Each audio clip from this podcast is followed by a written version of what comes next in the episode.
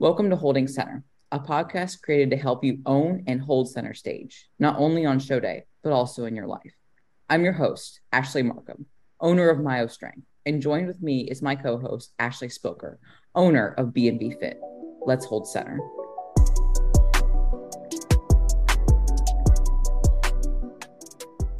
Yo, Spilk, what's up? I, I'm digging the high pony, the half high pony. Thanks. Where's I it all up? No, it's half. Oh, it's half high. It's half high. Thanks. I wish I, did- was half high right now. Oh my god, you gotta be full high, full blown. Um, but thank you. Yeah, I did this yesterday at the gym, and I felt like a like really cool, so I decided to do it again today. Um, but yeah, how are you? How are you doing?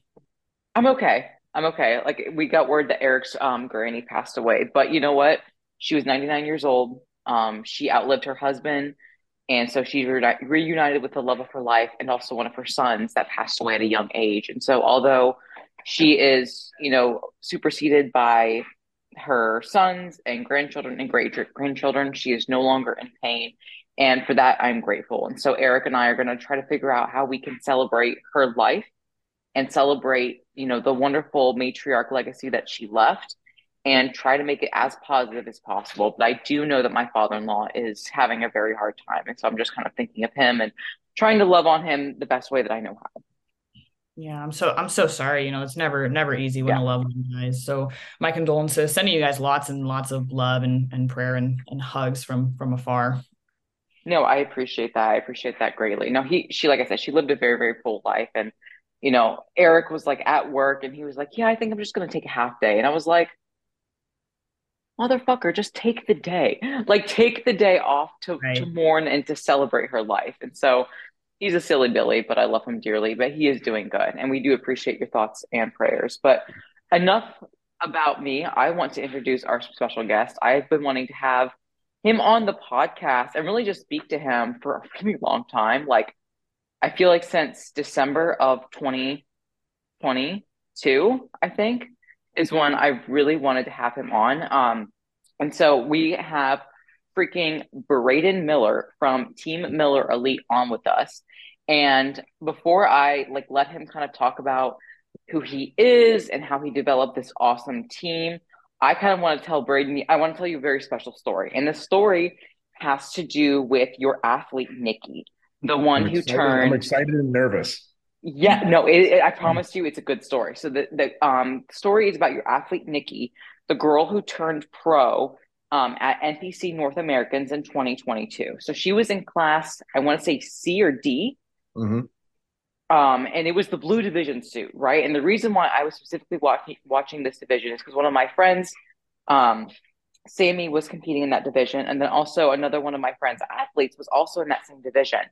And unfortunately, I missed the the first round of comparisons because I was either taking a piss or getting food, and I finally was watching the individual routines, and I saw Sammy, and I was really proud of her. She looked great, and then uh, this girl with a blue suit, as blue as the ocean, with like almost jet black hair, walks out. And I looked at her and I was like, that girl is going to either win the overall. Like I knew she was winning her class. I was like, Mhm. that girl is going to win her class and she's going to go to the overall. And that girl is Nikki. And I Mhm. know, I mean, I didn't even need to see her do her front pose. This girl was still walking to center stage. And I just, by looking at her, I was like, she's it. She's it.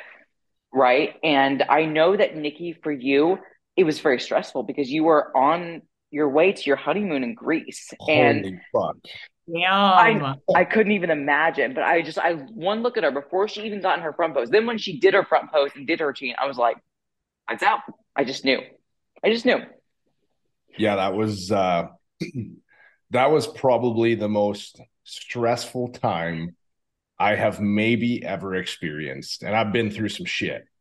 Um you know how it is. I mean, we care a lot, right? And I pride myself on the level of care I provide with my athletes and I have for my athletes. And Nikki and I go back a long ways actually. There's some some background there with a lot of people might not even know about. So my wife actually grew up with Nikki and lived like right around the corner from her. So my wife's little brother was best friends with Nikki's little brother. So I didn't know Nikki for like Yeah. ever. I didn't know her even when I was coaching. And then I think it's three years ago now, maybe even four. um, her and Ali, her husband, had hit me up and they wanted to switch coaches and, and work with me. So I was Mhm. super excited and we got the chance and we did our first show together. And I learned a lot about her. And honestly, she won an overall at a regional show, but Mhm. She wasn't good. I look back at it and I'm like, what the fuck did I do to you here? Um, so I learned a lot about her body and I told her, like, we need to take the year off. We're not going to a national show. We need to take a year to grow and we'll put our hat in the ring next year. So we did we did exactly that. And uh, like I said, I mean, we saw some success last year, but fast forward to North Americans, we were coming off a win at Vancouver Pro, and she just got edged out in the overall. And in Canada, pro cards are very hard to come by. You have to win. You have to win the overall, and they have one pro card. So they don't give out pro cards per division in the class or anything like that. It's one pro card per show per division for the overall. Um, and it was like apples to oranges with her and another girl. Honestly, both were so good. Both had pro physiques, and she got edged out. So that was kind of a blow. But I was like, this is the year. I promise you, we're going to get it. We got to go into an international show, toss our hat in the ring, and kind of see where we're at. So we decided on North Americans. I believe it was six weeks after or eight weeks after Vancouver. Um, so she was in shape, and I mean, I pushed her a little bit harder, but it was allowed to refeed her and stuff. And by the time we got to North Americans, the craziest shit was happening. Like I was feeding her 300 grams of rice per meal, five times a day. Holy She was getting- She was getting harder and harder and harder, and I'm like, "Yo, this can't happen right now." Like, and I even look back at pictures, and I'm like, "Fuck," she was like hard as nails, and I wanted her a little softer than that, but I mm-hmm. was doing everything. I was playing with water. I was playing with salt. I was playing with food. And it was just like nothing was fucking softening her up a little bit. It was the craziest shit ever. So I'm already like pretty stressed. Meanwhile, like you had said, they changed the day of bikini. So I was actually going to go mm. and then I was going to fly home, red eye, and then get on a flight and leave on my honeymoon with my wife. Um, but they had changed the day. I believe it was from I can't remember, like Tuesday to Friday for bikini or something like that. I can't remember which day of the week. And it, uh, they changed it to the date I was leaving on my honeymoon. And I said to Nikki, I'm like, I actually literally can't be there. There's no way, and I can't cancel my honeymoon. Trips paid for, everything, and I'm not doing that. I'll be I'll be able to do it. I mean, I've peaked a lot of people uh, via FaceTime and stuff like that, and I know her like the back of a book. Yeah. So same thing. We get her. I'm watching prejudging. I'm we're FaceTiming. I have to go to the airport. I'm literally watching her on stage and prejudging on my phone while I'm in a car on the way to the airport. And sure enough, she finishes in the center. We're super pumped. I get through security. I'm like, have all these people. I was with one of my best friends. We kind of did a combined honeymoon with him and his wife too. So they were helping me with bags and everything. And I'm just like fucking dead set on my phone. So I end up getting sitting down in a lounge and talking to her and, and go have a phone call with her. And she's super excited, but I'm like, hey, we need to bring this thing home now. So sure enough, uh, night show rolls around and I'm on the flight now. And I had paid for like some upgraded Wi-Fi where I could stream. And it was it was great. So I'm like, fuck, this is gonna Yeah. be so easy. I can communicate with her, I can stream her face, like I can do everything that I need to do right now. And uh, all of a sudden, she's about 20 minutes pre-stage, and an announcement comes on the TV, and it's like, we're about to get above the Arctic Circle, all Wi-Fi will be disconnected. And I'm like, oh shit, I got to give Nikki a warning here. I need one more round of pictures. I got to talk to her husband, Ali, and tell him to do this if this happens, X, Y, and Z. And sure enough, I go to send that message. And like when it said it's gonna cut out, it meant like it cut out. So my messages didn't send. So 20 minutes pre-stage, Nikki doesn't hear from me. I haven't responded to her last round of photos. They probably show red on her end. And I am freaking the fuck out. So I'm like, okay, figure this out. Like maybe it's going to come back on just hopefully in the next few minutes just to send this message through or whatever. Sure enough, does not happen. Um, so our flight was a red eye. So I'm freaking out.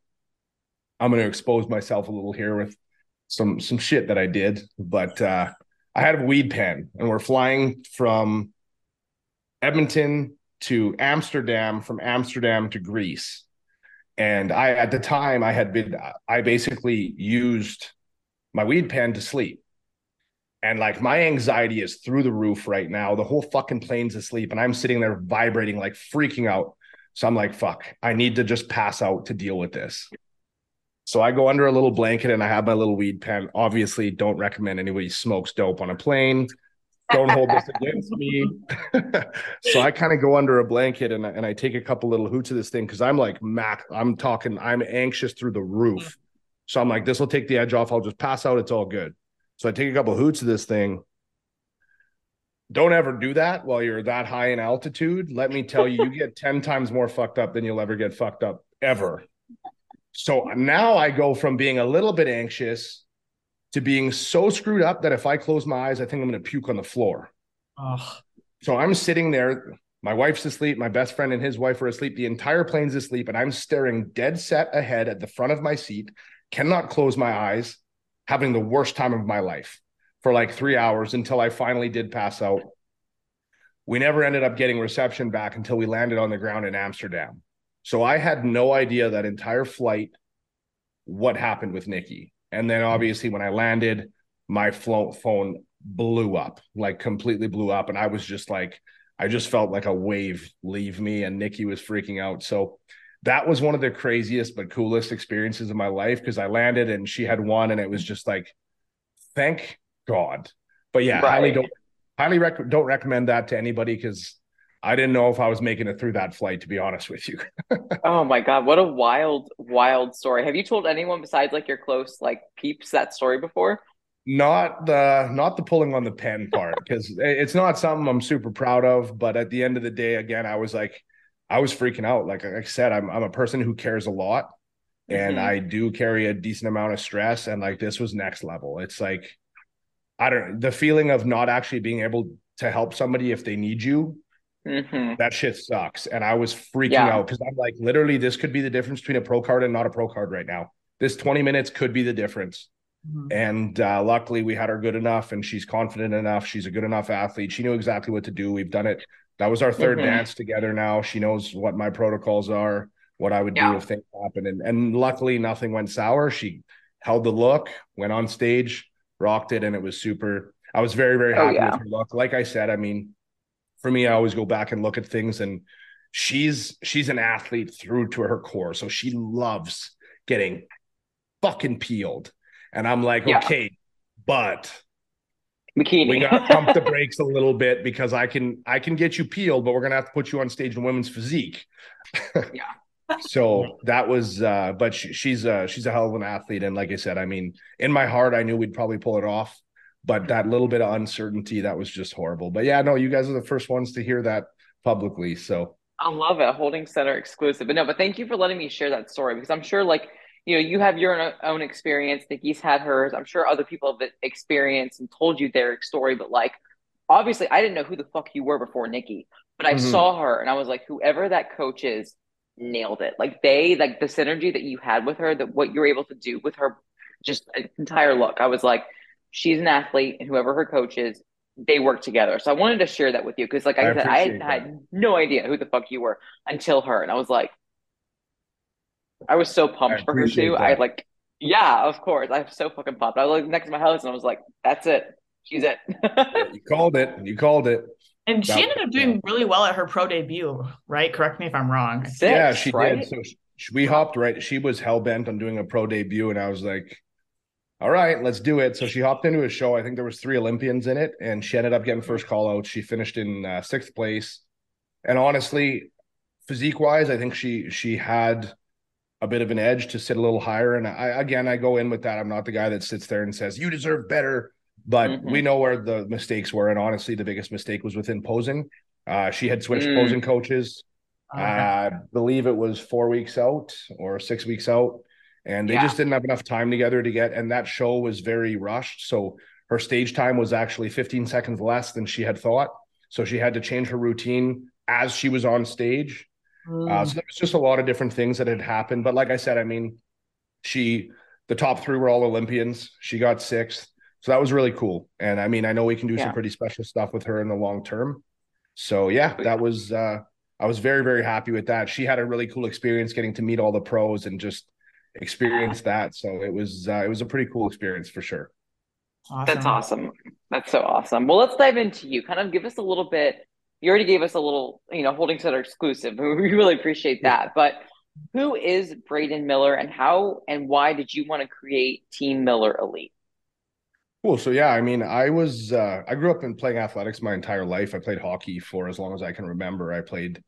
I moved away at 18 to play junior hockey, and then I ended up getting a scholarship, and I played university hockey for two and a half years. And kind of bodybuilding had entered my life at that point. I'll give you a very brief overview, but when I was basically leaving high school and coming out of playing like I don't want to call it recreational because it was definitely like higher level uh, youth sports um, I had hired a trainer because I had been scouted to go to some to some camps, and I wasn't the most skilled kid. I, I was just a hardworking kid that had, let's be honest. I mean, I, I could bang bodies, and as a in a hockey, I was definitely I could fight that kind of stuff. So for me to go play hockey with like 20 year olds and stuff and, and bigger kids, I had to get in shape and, and change my life in that sense.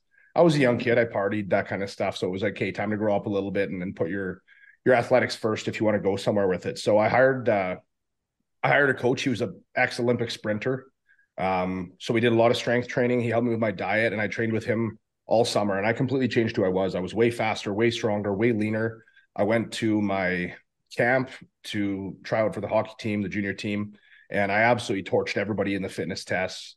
I was a completely different hockey player. So it literally changed my life. And that was the first time, like, I love training, but it was totally different. Whereas this time I like poured my heart and soul into it. And I was like, holy shit, look what that did for me. And then I ended up making the team um, strictly, like I said, just based on on hard work and stuff like that, because I wasn't a skilled guy. Um, so that was really cool to me. And that's kind of where I dove into like personal training. I mean, I was an 18 year old kid, moved away from home. My housing was paid for, basically wasn't doing much. I just my expectations were to be at the rink for practice every day. And on weekends we had games. I had to go for runs in the morning with the team. That was it.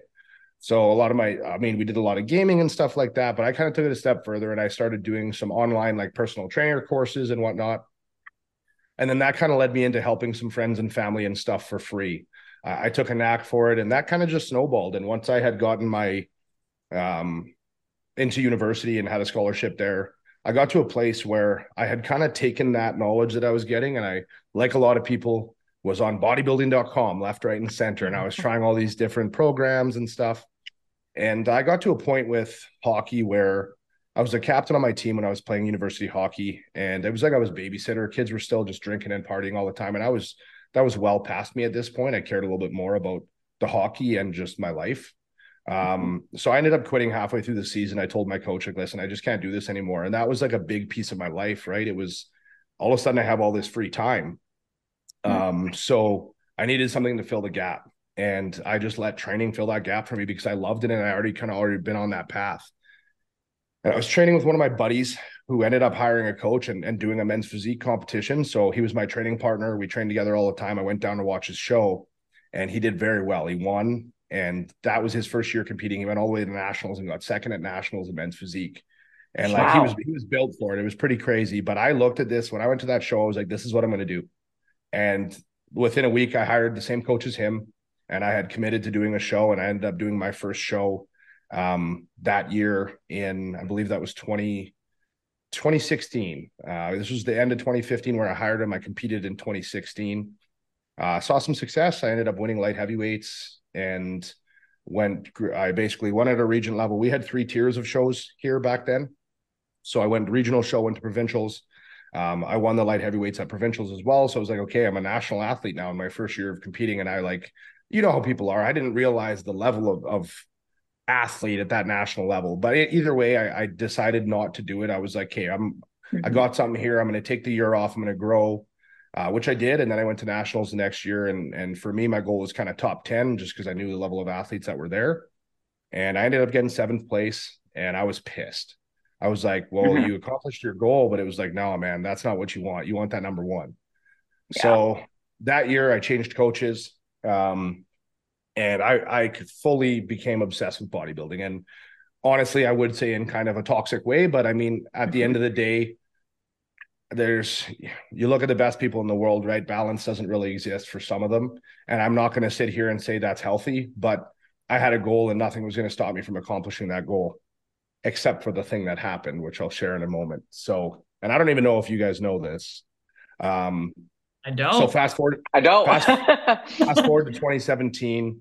Um, I'm the best bodybuilder I've ever been. I was my previous off seasons. I had gotten to about 230 pounds, but I was like soft 230.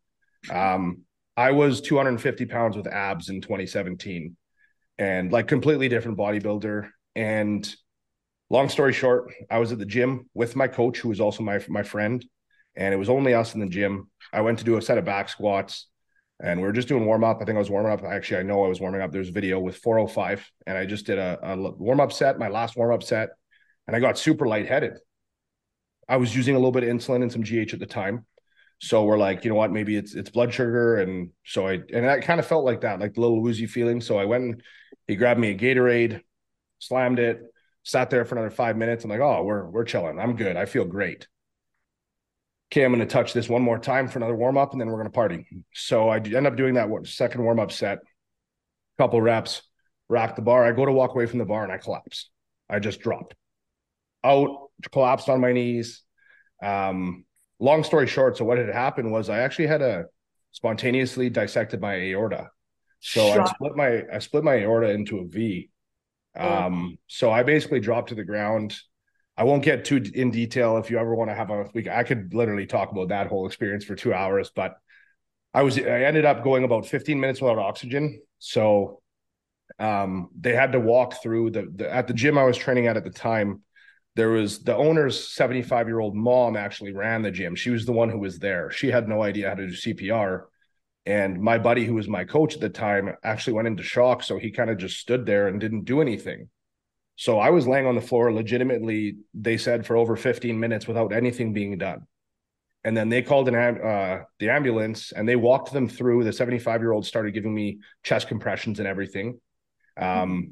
By the time the ambulance had showed up, they intubated me on the gym floor, were wheeling me out, got me there. Um, and yeah, I, I basically was in a coma for four days. Um, I was in the hospital for 10 weeks. They ended up figuring out that I had a spontaneously dissected aorta. They don't know whether that happened first or the blood clot came first because I had a blood clot as well. I mean, what came first, the chicken or the egg? I mean, for me, it's pretty simple. You split something open, you're going to bleed. The blood clot probably formed at that point. Yeah. No way to know. So, through all of this stuff, I learned that I had a genetic kind of predisposition to this. Both my grandfathers had aortic aneurysms. So my my family has um like weak aortas per se, and it was obviously walking around at 250 pounds, deadlifting 500 plus pounds, back squatting the same amount. Like that's not healthy. But a lot of people wanted to point fingers to drugs, and I was never abusive with drugs. The fact of the matter was, I, I literally wasn't. I had only ran. I started my first cycle was the end of 2015, mm-hmm. and this was the middle of 2017. So I had used PEDs for about a year and a half, and I was yeah. I had just started my first cruise phase. I was the guy who came off completely and would go back on. Like I was not abusive at all. Yes, I mean, during my contest preps, my drugs did get high for sure, higher than I would take somebody early on in an exposure. But mm-hmm. my drugs only got, I believe the highest they got at that time was like 1.2 grams, which is not super crazy for a guy mm-hmm. that's 250 pounds, right? And at the time of this happening, I was actually cruising and I was that year I was planning on doing the Arnold Classic. So I was like eight weeks into my first cruise ever on actual TRT. Um, so yeah, that was pretty crazy. I went from 250 pounds to 196 pounds in the hospital in 10 weeks. Um, looking at myself in the mirror was one of the hardest things I've ever done when I got out of that hospital.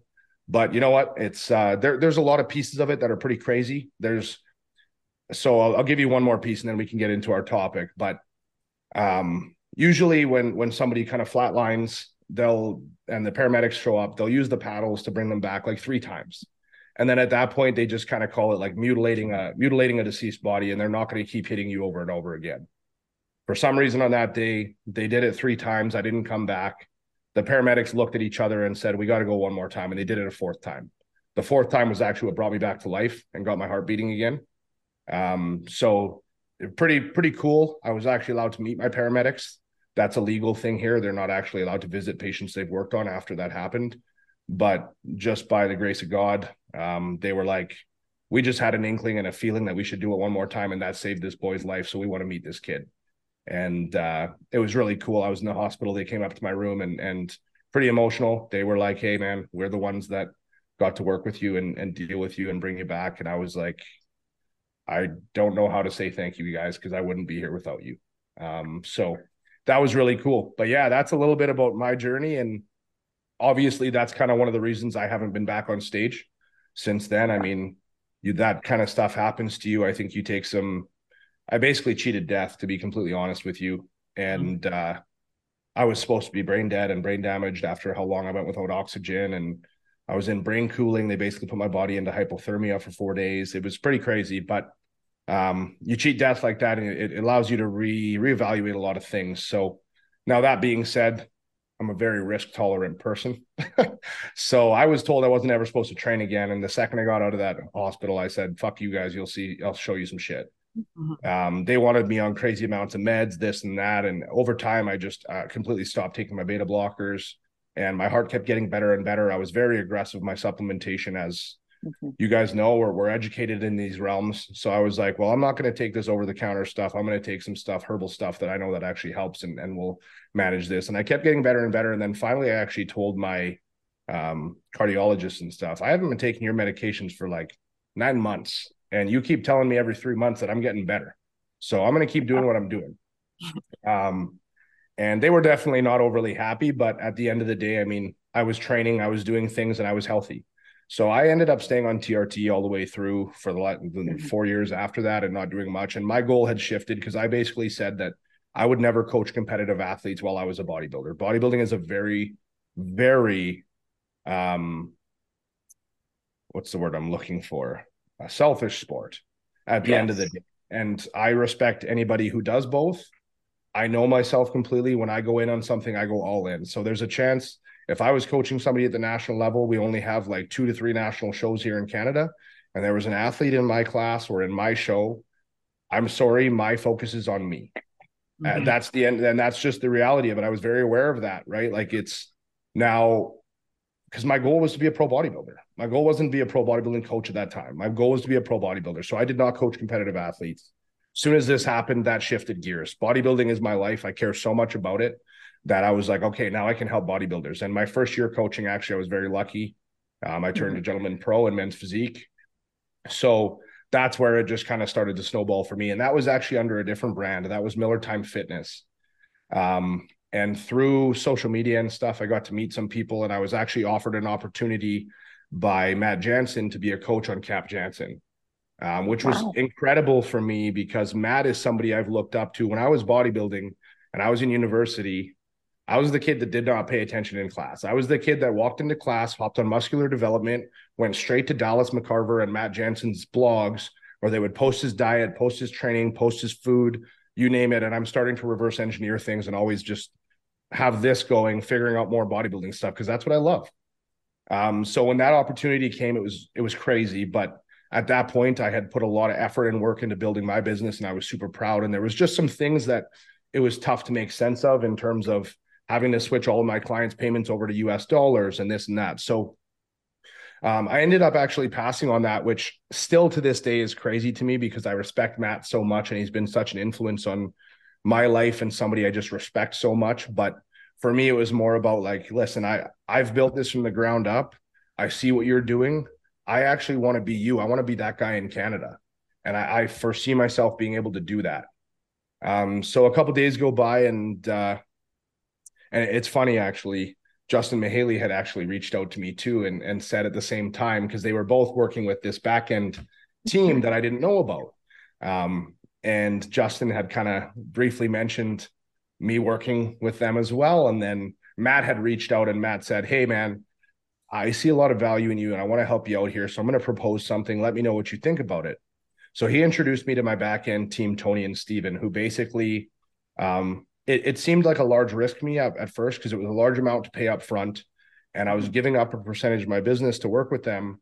But basically, they handle everything that's not coaching related. So they handle all of the back end stuff. They handle my website, everything. And and I sat and I was like, you know what, man, I'll hear you out. If you think this is going to help me and grow me as a coach, I'll definitely hear you out because I hate administrative stuff. I cannot stand it. I like coaching. I like physiology. Get that other shit out of here. Hmm. So hey, fucking man.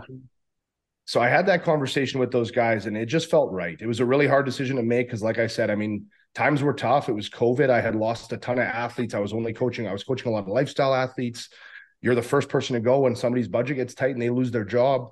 So it was tight, and I was like, you know what? I'm going to do this. I'm going to take this risk. So I did it, and that was the trajectory. It basically they changed everything for me. We re- rebranded my entire team to Miller Elite.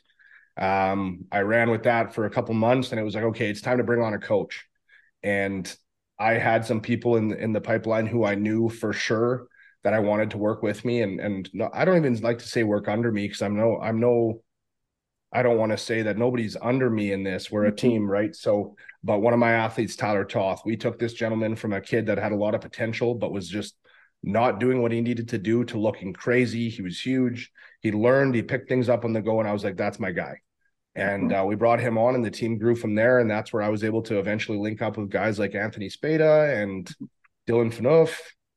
We got Jordan. So some really, really cool things there had happened. And that's where Miller Elite kind of just had its trajectory. And over the past few years, it's it's been nice. I mean, getting that team behind us has really picked up steam in terms of who we are. And now I'm gonna I get to help these guys. Actually, tomorrow one of my coaches has his first athlete stepping yeah, on stage. Yeah, Spada has Austin. Yeah. Yeah, so I'm really excited about that, and it's it's opened up doors for me that are just I'm not really a guy like I know Dylan runs one, my buddy Dom, a lot of people run these mentorship programs. Austin obviously runs one, um, and for me that's just I don't get a lot of I don't love that. I don't love doing that. I love doing them with people and learning more. But my teaching style is a little bit different. I don't like sitting in front of a PowerPoint and reading things and answering questions like that. It's rather give me a problem and I'm going to help you find a solution. Show me an athlete right now, we'll help you find a solution. So that's where I had to talk with my team because I started with our coaches. I did some of those PowerPoints and educated them on the gut and mm-hmm. this and that.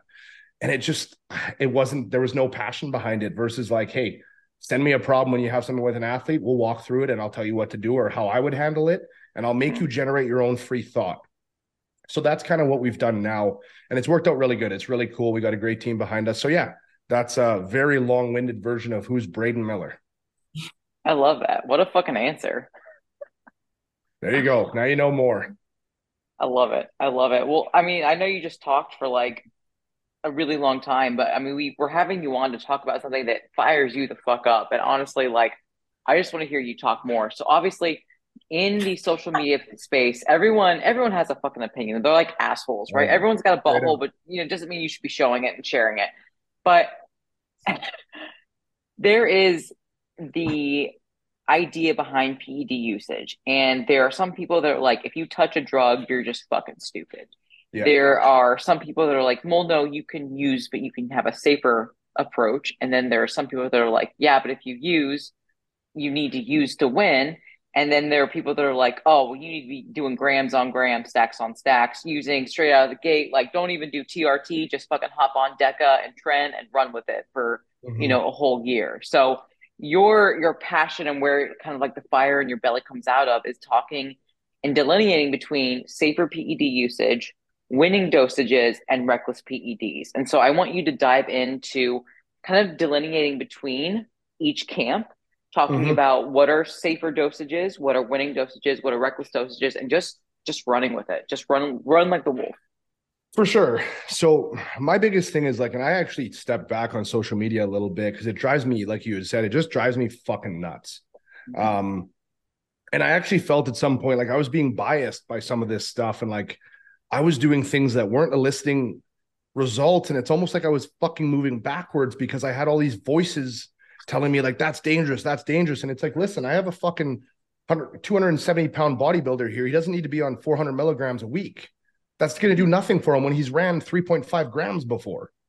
Mm-hmm. Right. So at first, my logic almost took a little bit of a hit. And I was like, oh, this is what the guys are doing. And like, I pride myself on being a free thinker and somebody who thinks for themselves. But when you're consistently hearing these things, right, it, it can change you and shape you a little bit.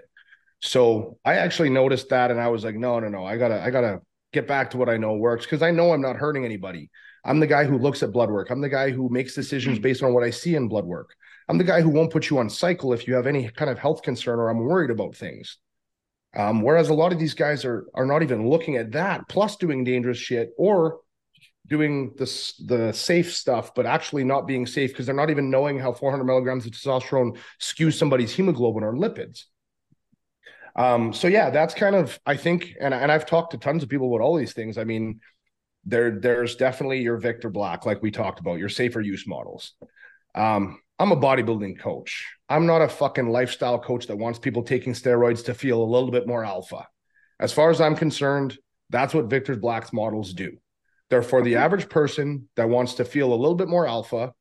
And and I say that like alpha, it can be a male, female, doesn't fucking matter. But take things that are going to be ab- absolutely minimal risk, but allow you to be a little bit more ahead of the average person and get yourself a little bit of an edge. That's great. I believe slightly in I mean, why even take that risk if you're just not ever going to do something like compete or whatever? Like you're you're taking a fucking risk that no matter what, you might screw up your fertility issue. Like there's so many things that you can do long term, even with low risk models. So I've always kind of believed like if you don't have an actual reason, and maybe this is just an egotistical thing, I don't know, to use any type of performance enhancing drug, really have a conversation with yourself and ask you, like, should I be doing this?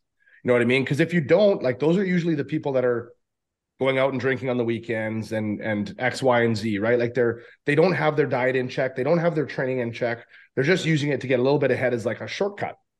Um, yeah. And for anybody that listens to this, that is the lifestyle person that takes some stuff and has all that shit in line. Well, you can basically treat yourself as a bodybuilder. Then I would call you a bodybuilder. Maybe you're not stepping on stage, but you're a bodybuilder. But for the most, that's not that's not the case. So, in my opinion, I just think Yes, sure. Absolutely. There are those models that Victor Black preaches. Well, Victor Black, let's see your bodybuilders you're putting on stage winning shows.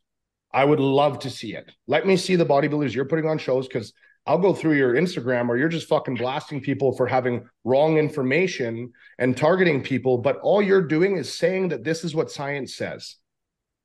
Well, where's the fucking bodybuilders that are on stage showing me what science says? Unfortunately, that ain't our world, bro. You're trying to come into a world you don't belong in. You belong in the general health world, helping people use some drugs to be a little bit of an elevated human. Say that then. Don't say that bodybuilders should be in this topic because bodybuilding isn't a fucking health contest. Mm. We need to be healthy and we need to mitigate risk, but it ain't a fucking who's the healthiest on stage. It's who's got the best physique. Because I'll tell you right now, a judge doesn't care how many milligrams you're taking a judge will care if you look toxic as fuck and you have acne everywhere and you're bloated and you a judge will care about that because that's going to show in your physique. But they don't care about what your lipids look like. They don't care about what your hemoglobin looks like.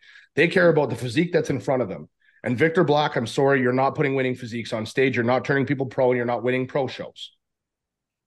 Now you kind of can take from that over to let's go to the other extreme we go to the other extreme, the other extreme being abuse. Um, and that's been around forever. Every there's risk tolerant people. Like I said, I'm a risk tolerant person, but I was smart enough to know that this is a fucking giant risk if I'm mm-hmm. willing to just crank three grams of drugs right off the hop. Now, there's people like that. But I'll tell you one thing when you get an experience like I get and you've mm-hmm. died twice, you start to realize the value of life a little bit. Mm-hmm. And I'll tell you right now, like there was that kid in the news recently, I think a couple months ago, that was very abusive with drugs and ended up having a heart attack. And now he's speaking out against steroid usage. I guarantee you that was that kid was one of those risk adverse kids that's just full throttle out of the gate, abusing drugs. Right. And there's there's people that we know that health genetics are a thing. There's people that don't necessarily get the same side effects as others. And, and some of those people might actually be able to get around, get away with three gram dosages without crazy, crazy issues. Well, 98% of us are not those people. And like I said, that kind of tails into recklessness because you don't value life. And as far as I'm concerned, if you don't value life, there's some deeper shit that you need to dig into, and you shouldn't have a fucking needle in your hand, period. Mm. So it's it's just one of those things, and it's very easy, right? I mean, drugs are accessible to us. They're actually more accessible to Canadians than they are you guys in the states because possession of steroids isn't legal here, isn't illegal here in Canada. I could get pulled over with ten bottles in my car and say they're for personal use, and I would not. They would be like, "Okay, have a great day." No shit. Yeah, I'm moving. Like, yeah. Whereas, like in the U.S., obviously it's illegal for possession in you guys, right? Like in Canada, obviously it's illegal to distribute. But right. we have so many people left, right, and center, and there's so many labs left, right, and center that it's very accessible. So these kids just see some shit on social media and they see that guy and they see this person post this pro cycle that was three grams, and they're like, I want to look like that. I'm going to do that. It, it's absolutely insane, to be completely honest. And there's still a lot of coaches doing a lot of that shit. Like they're combining fucking the craziest diuretics on show weekends and like pulling water to zero and shit. And it's like, that's how fucking, that's how people die. You are yeah. playing with people's lives. And I can only speak right now, realistically, from the coach's aspect, but like that shit pisses me off because you're literally gambling with somebody else's shit. You're gonna, if they die, you fucked up their mom, their dad, their husband, their wife, their sister, their brother. It's it's them that are taking the impact of what you're doing. That person has hired you for a reason. Mm-hmm. So there's that side of things which are just like complete abuse. And I would say honestly, I don't have a specific number to put on that because there's a lot of things that come into play with PED usage, right? Like we have to look at past usage. If I start working with an athlete who's been running two and a half grams, three grams for the last five years, I'm sorry. If I take him off for the next 16 weeks, fix some health shit, and maybe he's not even that screwed up. If I try to get him to progress on a gram a year, good luck. You're probably not going to get nowhere. And well, here's what's going to happen. I'll spell it out for you. He's going to be frustrated and pissed off because he doesn't look the way he used to. He doesn't feel the way he used to. Mm-hmm. You're not going to have a solution because you're too fucking focused on not going above a gram of gear or whatever it is and he's going to drop you and he's going to hire one of these crazy motherfuckers that'll take him to three grams again and just blast him with shit and now he's at a higher risk of than you than you willing to turn that knob a little bit understand the risk have those conversations and get him to a better place. So that's where kind of that that medium risk or even i would say the high that bodybuilding to win becomes the high risk model. Yeah. High risk and stupidity are not stupid things.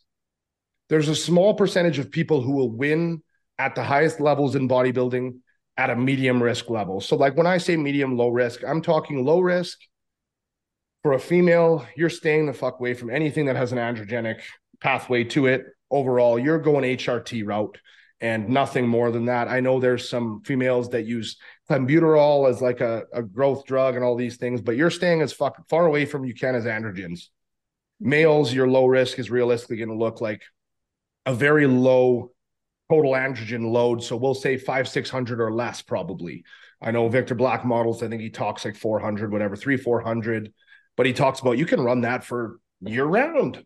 It's like, okay, understood. But that's low risk per se, right? Medium risk, I think we're getting anywhere above like that five, 600 to 1.3, 1.4, 1.5 grams. That's a pretty big risk still, depending on the mm-hmm. person.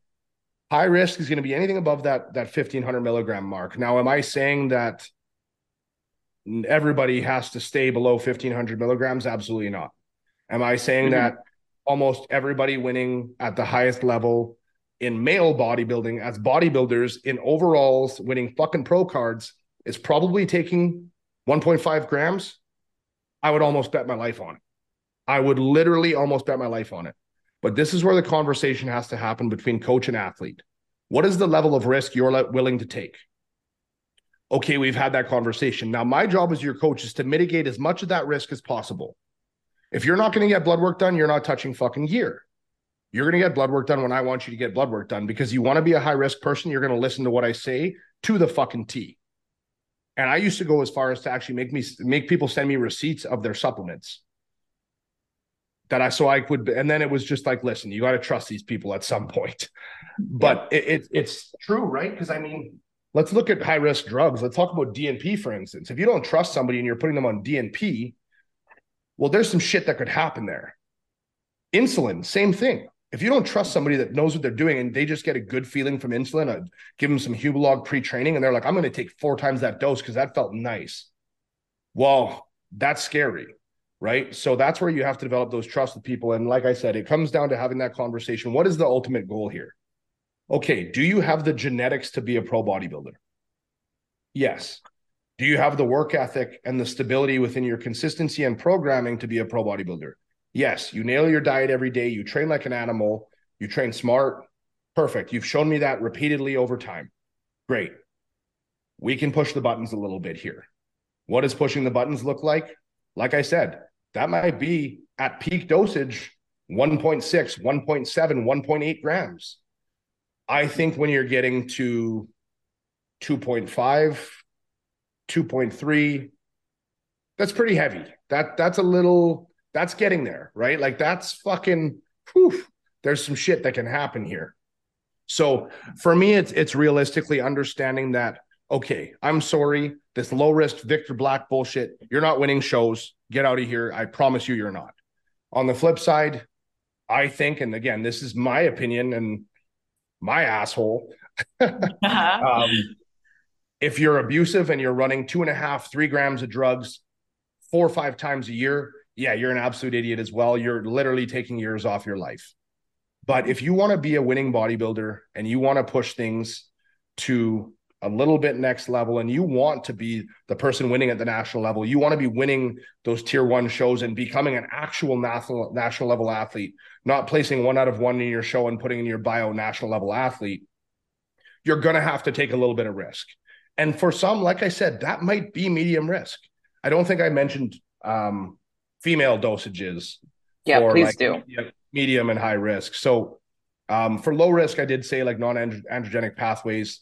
For females, I look at kind of the medium risk. And actually, this is something that I, I talked with um, Luke Miller a little bit about. And I know those guys were kind of like Luke and John were a little bit more biased towards the Victor Black model before, but I won't sue or anybody here, but we had some conversations about those models and uh, we see very, very similar in, in this sense. So um, I would say anywhere from in a medium risk for a, a female is basically going to be kind of going with those DHTs, um, non-androgenic pathways, or, or, using some HRT and then adding in like maybe some DHTs, um, anywhere from like 40 milligrams a week upwards of let's say 100 milligrams a week, or maybe 125. High risk is going to be anything above that. Anything above that, you're talking high risk as a female, virilization, all those kind of things, very high risk. Um, but again, if your goal is to win on a national figure stage or a women's physique stage, I'm sorry, you're not doing that on five milligrams Anavar a day, which that's 35 milligrams total weekly dosage, right? Mm-hmm. So um, it, it's just there's there's I think it gets blown out of proportion on either end, and in my opinion, you got to find somewhere in the middle ground, and you have to be you have to be aware that there's going to be a fucking risk for sure you need to mitigate that risk. You need to be educated enough to understand the risk and be accepting of the fact you're taking that risk. Because there's also a lot of people that are just fucking out to lunch thinking that running two grams of gear consistently, I'm fine. I'm fine. No, you're not fine. No, you're not fine at all. I guarantee you're not fine. Your blood is probably syrup. So yeah, I that's my long-winded rant on my kind of perspective of those things, and obviously we can dive into more. I'm sure you guys might pick my brain a little bit on some other things here. Yeah, I have a question when it comes to peak dosages, and obviously, like you want to do your due diligence as a as a coach to do cycle mapping, listening to athletes' feedback, like if they are you know enjoying like primobolan versus masteron, or like maybe adding in like NPP or something like that. But at the end of it, when you get to titrating up to their max dosages, how long are you running their top dosage? Are you looking at blood work top dosages after how many weeks? Like, kind of let us into your mind, if you don't mind, about like escalating up in a cycle and then holding max dosages. So again, I think that's going to really depend how deep we are in a cycle already before we mm-hmm. hit max dosages, um, where the starting point was, right? Because for instance, let's say we're talking about somebody's first exposure ever um, and we start at I'll, I'll start with somebody that's never been exposed before. I mm-hmm. don't let people just start steroids with me off the bat. You need to show me 6 mm-hmm. months. You can follow a diet and training 100%, no ifs, ands, or buts. Um, especially if you're a young, young, like I have some 19, 20 year old kids and they're like, I mean, I'm going to do this. And I'm like, okay, well, here's what you're going to do first. You're going to show me you can work for six months and you care enough about this that you'll do this properly. And I've had some really great kids do it. And then it's like, okay, well, we have the conversation of Here's the risk. The second you put that needle in you with testosterone in it, you might have to do that every day for the rest of your life. Are you okay with that? No, I'm not. Okay, then we're not starting. Most people, they understand the risk. You have the conversation. Um, we have the conversation about cruising versus coming off and how cruising is actually going to be a little healthier for the the Mhm. peaks and valleys of the brain, the heart, you name it. Um, but when it comes to somebody like that, I might not escalate their dose as quick because they're never been exposed, right? So 150 milligrams of T in a 20 year old kid might put him in a place where he's quite elevated and can get a lot of that for a long time. So he might not, that dosage might not change for 10 weeks. And then maybe I bump it up to 300 Mhm. and that dosage might not change for 10 weeks. So by the time I get to maybe his peak dosage is going to be 500 milligrams and I put some primo on top of his test or 450, we'll say. By the time I get there, this gen this individual may have been on cycle already for 20 weeks. So in that case, I'm probably not going to run a peak dosage for eight, 10 weeks. Um, now there's other individuals who maybe I do start them lower, but they're a bigger bodybuilder and they're more advanced, and I make larger progressions, maybe a little bit quicker. In that case, that peak dose might get hit a little bit sooner because I am trying trying to decrease the total exposure time a little bit, but that end that peak dosage might be a little higher, and it'll be okay. Maybe we're gonna run this peak dosage for eight weeks, and I have that scenario happening right now. And I know I'm okay with it because the gentleman I'm speaking about right now, and he actually posted this online, so I know I can talk about it. With his previous coach, he was running literally a gram more than we're running right now. Wow. And his current dosage is is not overly high, but he looks as full. He's grown more. Everything has gotten better on him this offseason than his past offseason. And he's running way less drugs.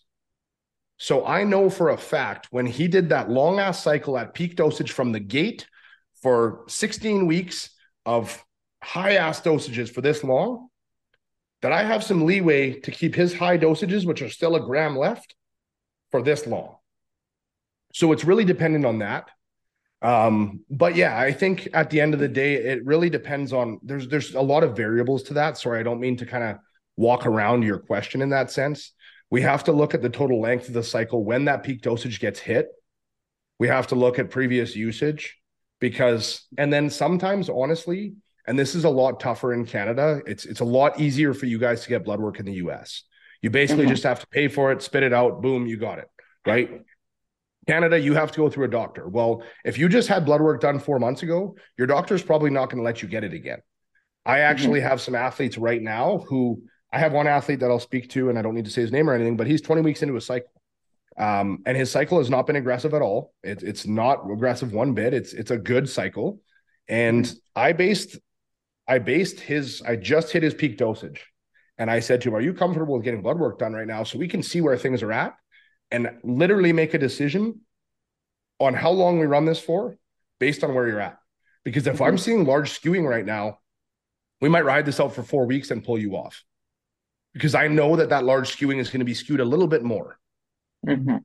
And if I continue that for eight weeks, etc., that's going to be a little more than I'm comfortable with from a risk management model. Now we got blood work done, and his shit was fucking immaculate, like very good. And I know the gear is proper. Obviously, there's a little bit of skewing, but nothing that I would be concerned about. And I'm like, okay, like I I know that a if I want to turn that knob harder, I can, and b if I want to run this, turn it a little bit and run this for another 10 weeks and you're on cycle for 30 weeks, I could do that because at 20 weeks in, we're not seeing anything dangerous. Right. And that's where, and will I do that? I probably, I don't think I've ever kept somebody on cycle for 30 weeks. Can you? I mean, if you're not seeing any negative health risks, inflammation's down in the body, there's no massive skewing in things, that's important. Look at that and make your decisions based on that. So I don't have a perfect answer for it, but that's kind of what I look at. No, for sure, for sure. Can we talk about what skewing is? Like, when your eyes, what would you, what would be red flags for you? We're like, yo, we got to wrap this shit up. Four more weeks and that's it. Yeah. So I mean, there's there's a couple things, right? It's like if, and I'll talk to one that I've seen recently. Like if I start to see somebody's appetite take a down uh, a downtrend, um, and so we're, let's talk about because most of the times for me, I'm not making these decisions based off of blood work. It's a very Mhm. random place where I have an athlete. Because here's another thing: if you get blood work done and it's very skewed, and you have life insurance, you can actually have that get screwed up by that. Um, yeah, especially if your doctor knows that you're using PEDs, they put it on your file, your life insurance can become fucking null and void now. So there's a lot of people that won't actually do it because if you're doing these things, like with life insurance, they they look at your whether you're smoking, whether you're doing how risky of a of a client are you?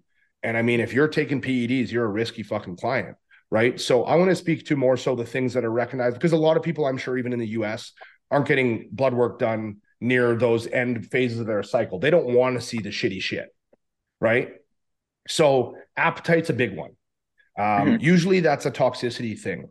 And when systemic toxicity kind of trends upwards, especially depending on the drugs, a big one is tren. If if mm-hmm. you notice tren smoking your appetite, you're starting to get acid reflux more frequently, and that's something I see. There's some shit going on that says, "Who your body's really not liking this right now. Let's pull it."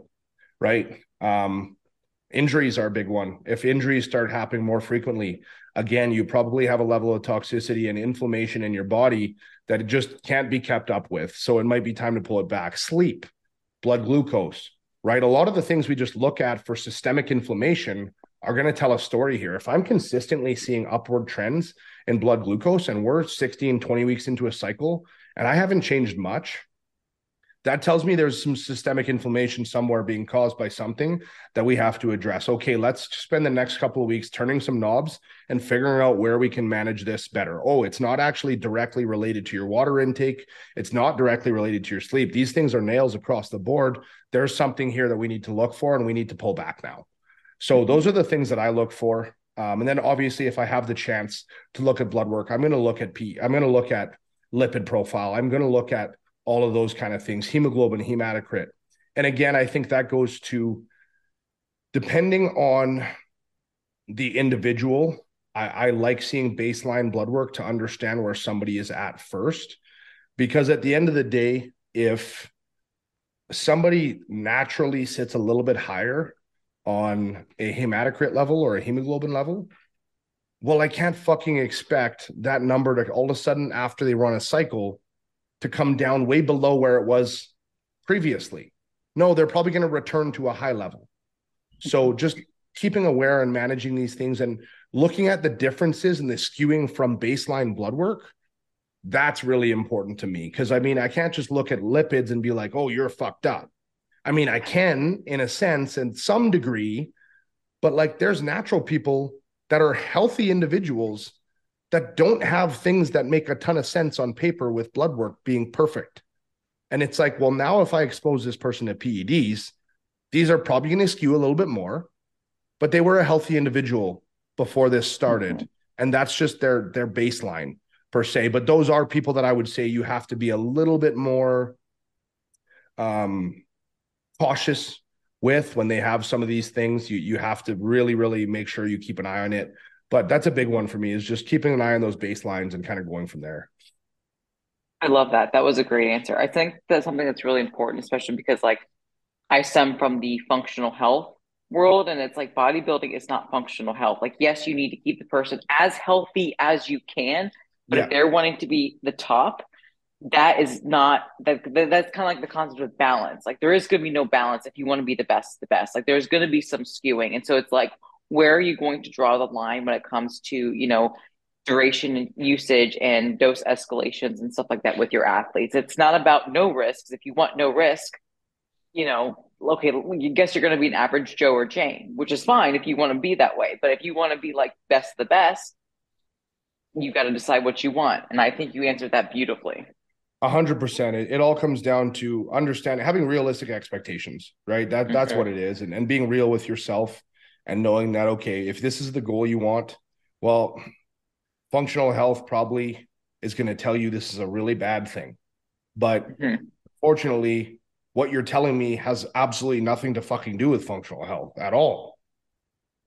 Right? And it's it's few and far between where you have and don't get me wrong there will be the elite genetic specimen who can be a model for functional health and a winning athlete at the same time but that is literally one in a trillion. Hmm. Exactly. Those sons of bitches. Ash, do you have any yeah. questions for Braeden? I don't think so. I just, I mean, I could listen all day. I just, I love it. I'm like soaking it all in. I don't think I have any questions though. All right, right on. I think that I think I'm all tapped out. I mean, you answered, like I said, like the kind of the core fundamental things. You answered dosages, kind of about you know letting us into your brain when it comes to escalating dosages and keeping people safe, and kind of like what you were noticing in terms of biofeedback. But that was awesome. But Braden, I want to definitely like thank you so much for your time and you know, coming on, educating us, educating our audience, and also letting me share my story with you um, in terms of your athlete, Nikki. But where can people find you and follow you if they want to learn more? So on Instagram, you can find me personally at Braden Miller Fit, B R A E D E N M I L L E R Fit. And then my team is at Team Miller Elite. Um, there's one more thing I wanted to mention actually, I just thought about. If you guys don't mind. Yeah. Yeah, go for it. I, it's actually it's actually more so related to like choice of drugs too right? And like timing and choice of drugs. So it goes beyond just when is the right what is the right dosages what is this and that.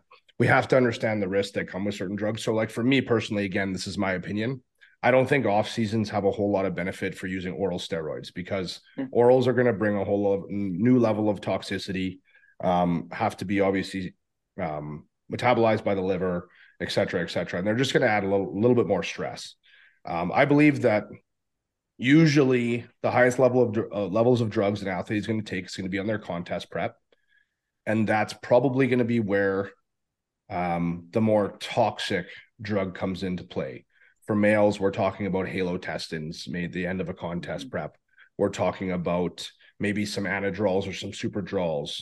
We're talking about um, tren even i'm not a huge huge fan to be completely honest of tren in an off-season setting have i used it 100% at a low dose and when i say low dose i'm talking like 150 milligrams to manage stress and cortisol because it has a, a really good um, impact on cortisol right so there's things you can do in certain places but if you're so a, a drug and this came to mind literally as we were speaking about this because one of my close friends and i had a conversation recently about this and he actually made a post about this. Equipoise eq mm-hmm. in my opinion horrible fucking drug. Do not like it. Don't think it has any place or space in bodybuilding and no bodybuilder should use it and i stand firmly on that fucking mountain. There's going to be a lot of people probably upset with me saying that that love the drug. I think it's stupid and useless i think there's a lot of other drugs that can offer the same or better benefit with less risk why do mm-hmm. i say that well run primo for 16 weeks and go look at your bloods tell me where your red blood cell count your hemoglobin are because they're going to be fucking juiced. Now, go run some primo balling and run the same amount for the same length of time and tell me where your red blood cell count or your hemoglobin are. And it's not going to look the same.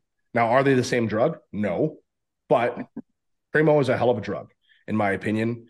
And thing, uh, something like an equipoise, it just, I just don't find it has a place, right? And and going back to that, okay, well, are we just going to start hammering Arimidex and a Aromasin to manage our estrogen in an off-season setting? Probably not your best bet. We know that those have drastic effects on cortisol. Well, people are like, well, let's just use Novadex then. Well, Nolvadex comes with cardiac risk as well. So do some research and understand that. What can we do? Play around with your, your cycle design. Mm-hmm. And I know you probably know this already, but I mean, there, there's drugs, Masteron, Primo, they do a hell of a job of actually managing E2 a little bit. So mm-hmm. if you know that you're somebody who aromatizes hard, instead of putting a drug in place that's going to affect you negatively to manage a negative effect of another drug, let's use a drug that's going to actually replace that other drug. So what I'm saying that let's lower our testosterone, the thing or whatever estrogenic steroid you're having issues from and estrogenic side effects from. Let's lower that so there's less aromatization. But we don't want to lower the total milligrams. So let's bump that total milligrams in a drug that makes sense that's going to help control that E2 better. Or if it's time to just progress the cycle, let's just add in a drug like Masteron. Now, again, is Masteron going to build tissue at the same rate testosterone will? Absolutely not. I will, uh, again, it's not going to. I'm sorry, it's just not going to. But if you're managing your side effects better and you're not getting gyno and you're not getting all the acne and stuff you were, that's going to be better for you long term, mentally and physically. So your total milligrams stay the same. Milligram for milligram, it might not be as strong, but you're taking away the negatives and adding in some positives, right? And same thing can be said with Primo. Um, some people, some people, Primo will manage E2 very well. Some mm-hmm. people not at all. I'm one who, when I used it, there's it wouldn't do. I I have I'll have nipples like light switches if I do not manage my E2 well. On low doses of test, on on 400, 500 milligrams of test, I'm aromatizing heavy, and I need to manage that. So for me, Mastron will do that trick. Primobolan mm-hmm. won't, although it's probably my favorite drug, to be honest with you. So there's a little bit of that that has to come into play too.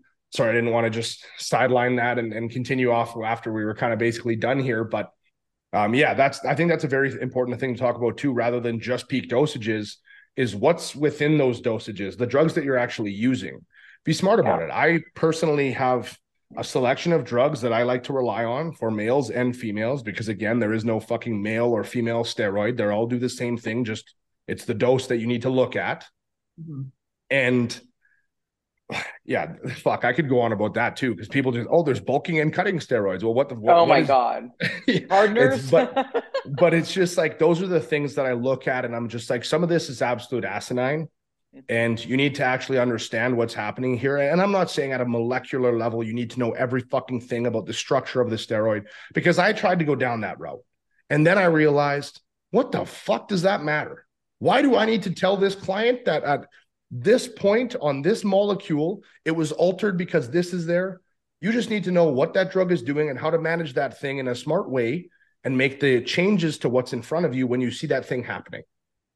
So agreed. I'll cap it at that now. Agreed. Agreed. Yeah. I mean, everything about that. I do have just one quick question. Just for my thing, because you answered, you know, you did such a good, great job kind of talking about managing estrogen, but Will you ever use a touch of Proviron to manage estrogen, or are you more just like, why add Proviron when we could just, you know, lower test and add in like a Primobolan or a Masteron? Um, do you mean in a male or a female? Male. Male. Okay. male. Because I was going to say yes. I have never put Proviron in a female. No. Um, Dear God, no, I, I hope not. so I've actually never, I've never used it to manage E2 in a male. However, I have used it to lower like sex hormone binding globulin okay. and get more out of the, the drugs that we're using per se. Um, I really, really like Proviron at the end of a contest prep. Um, that's a drug that I definitely don't have. Um, I'll definitely push it a little higher than your your normal person was would. I think there's a really cool look to it, um, and it can it accomplish some really really cool things. But I mean, again, I I have put it in literally in an escalation by itself instead of adding more drugs to somebody's stack. I've put Proviron in to make the drugs they're taking more effective after things have started to kind of downregulate later on through a longer cycle. Um, never specifically used it for estrogen myself. I, have really just honestly leaned a little bit more on Masteron and Primobolan mm-hmm. for that role. And again, I'm not saying I'm somebody who never will use a Arimidex and a Aromasin because I've also seen on the flip side some pretty wild shit being done with those where people just get fucked up. Like I'm not going to say the name of the person. Um, he's a pro bodybuilder that's a very, very well known online educator, and he preaches master on use. And I have seen him completely obliterate somebody's fucking sexual health left, right, and center. He drives test too high off the hop, and then he makes a massive fucking swap with Masteron and test. So we go from libido being fucked because estrogen is way too high to libido being double fucked because now there's no estrogen. Mm-hmm. And just these flip flops and like watching this for a span of 12 weeks when when I'm buddies with the guy he's working with, and it's like who's also a pro bodybuilder, may I add. And it's like what the fuck are you doing? Like at some point, you just need to realize this is just downright stupid. And now you've had somebody feel like shit for 12 weeks, make zero progress, take a lot of risk because some of these doses weren't super low.